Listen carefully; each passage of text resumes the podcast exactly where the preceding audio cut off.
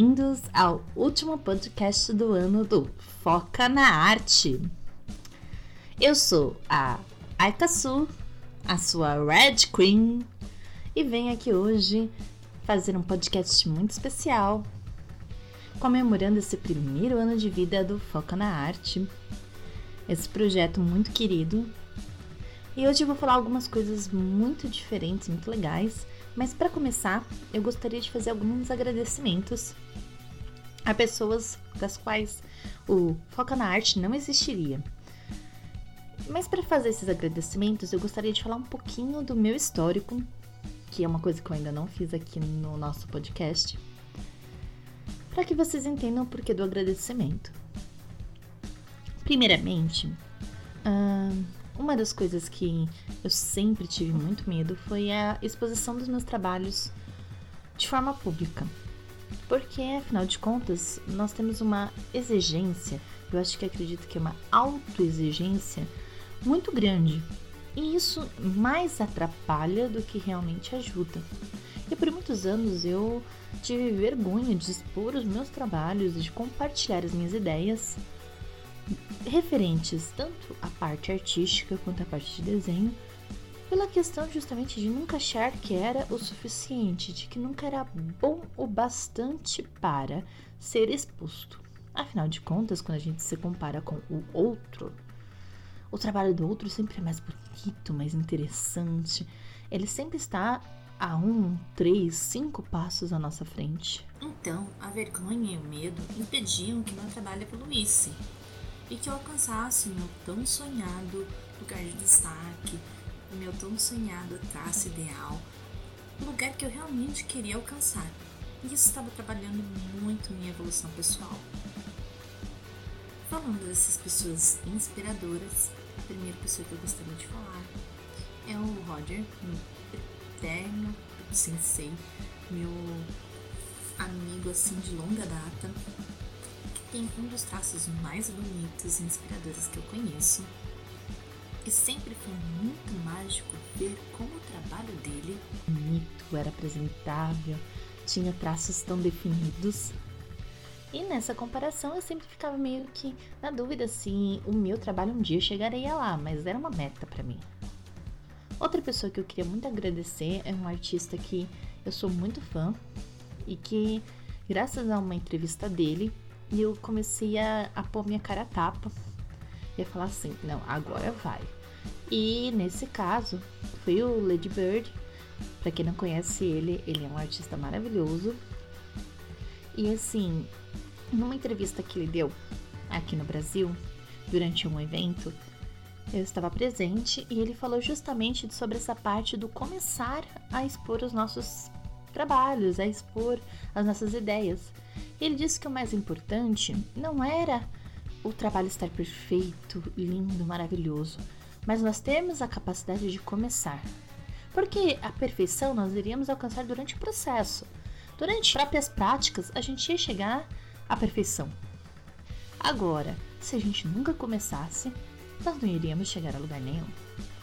Então, eu comecei seriamente a pensar em como eu poderia colocar minha cara tapa, meu rostinho ao sol e falar assim: não, agora eu vou expor um pouco do meu trabalho, do meu conhecimento dentro das artes e mexer com essa área que eu gosto tanto. E meu terceiro agradecimento nessa lista vai para minha melhor amiga, cuja sem ela não existiria Foca na Arte, que é a minha amiga Aline, Aline Merkel, minha maravilhosa baixinha minha Sonserina do coração, minha irmãzona, que também é minha madrinha, que virou para mim Nossa, mim, mas você precisa começar a publicar seus trabalhos, você precisa começar a expor, você faz coisas tão legais, você precisa começar a mostrar. E ela começou a me incentivar e a me motivar a começar realmente a produzir para expor, a produzir para começar a mostrar para os outros e a realmente compartilhar essas ideias, esses trabalhos.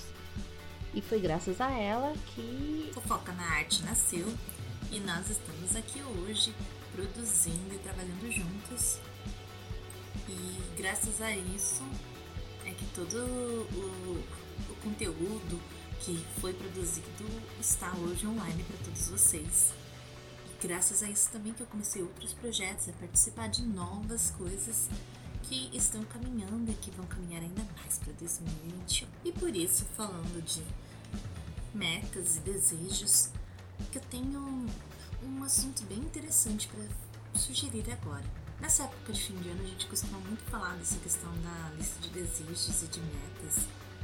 E acredito que não dá para se ter uma noção de que do que quer alcançar, de onde você quer chegar, sem uma imagem bem clara, sem ter ideia das técnicas que você quer aprender, do que você gostaria de alcançar. Para isso, eu tenho uma sugestão. Que eu acredito que seja bem interessante e que às vezes isso não está bem formado para a maioria das pessoas ou não está claro. Você tem que ter um mindset bem formado na sua cabeça, um modelo mental bem formado. E para isso você tem que ter uma referência de trabalhos, de pessoas com que você gostaria de se espelhar. Você já ouviu aquela frase, você é a média das cinco pessoas com quem mais convive? Que é do Jim Rohn. Se você não ouviu e está ouvindo pela primeira vez, na teoria dele, nós nos formamos e nos espelhamos nas cinco pessoas com quem mais convivemos. Isso também é equivalente para os nossos trabalhos. Quais são as cinco pessoas que você mais consome trabalho? Aquelas pessoas que você se inspira, que você olha e fala: Nossa, é aí que eu quero chegar, é esse tipo de trabalho que eu quero ter.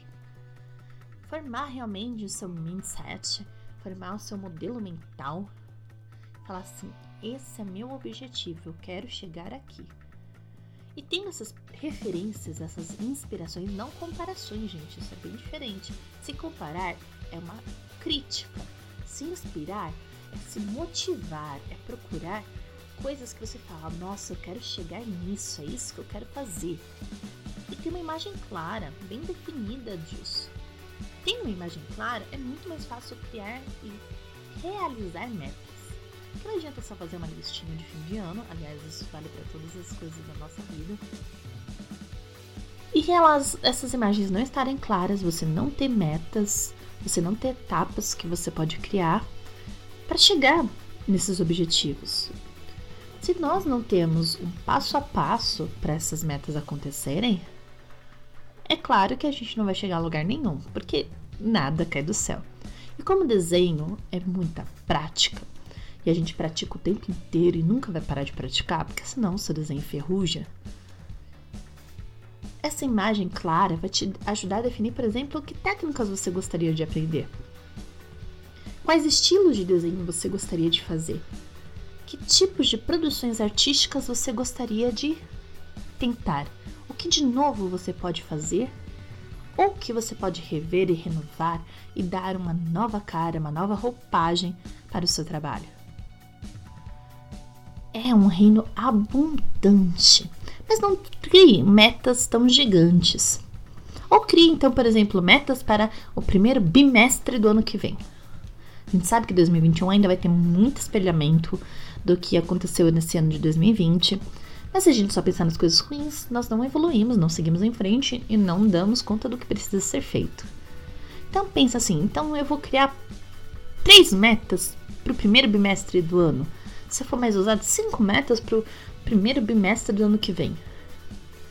Escolha essas metas, se inspirando nesse mindset, nessas referências pessoais que você tem e comece realmente a se alimentar mais dessas cinco pessoas, três pessoas que você convive mais dentro do trabalho artístico, desses artistas que você ama, que são referência para você e continue pesquisando, pesquise técnicas, ah, como é que eu faço? E busque, é o estudo, é a busca que vai transformar o seu trabalho em algo único. Nesse fim de ano, eu gostaria muito de desejar a todos os seguidores aqui do Foca muito sucesso, muita paz, muita luz e que vocês possam sim definir metas claras e alcançar esse tão sonhado lugar onde o seu trabalho, o seu traço é o que você sempre sonhou e desejou. Eu sou Red Suto, esse é o podcast Foca na Arte. Boas festas e até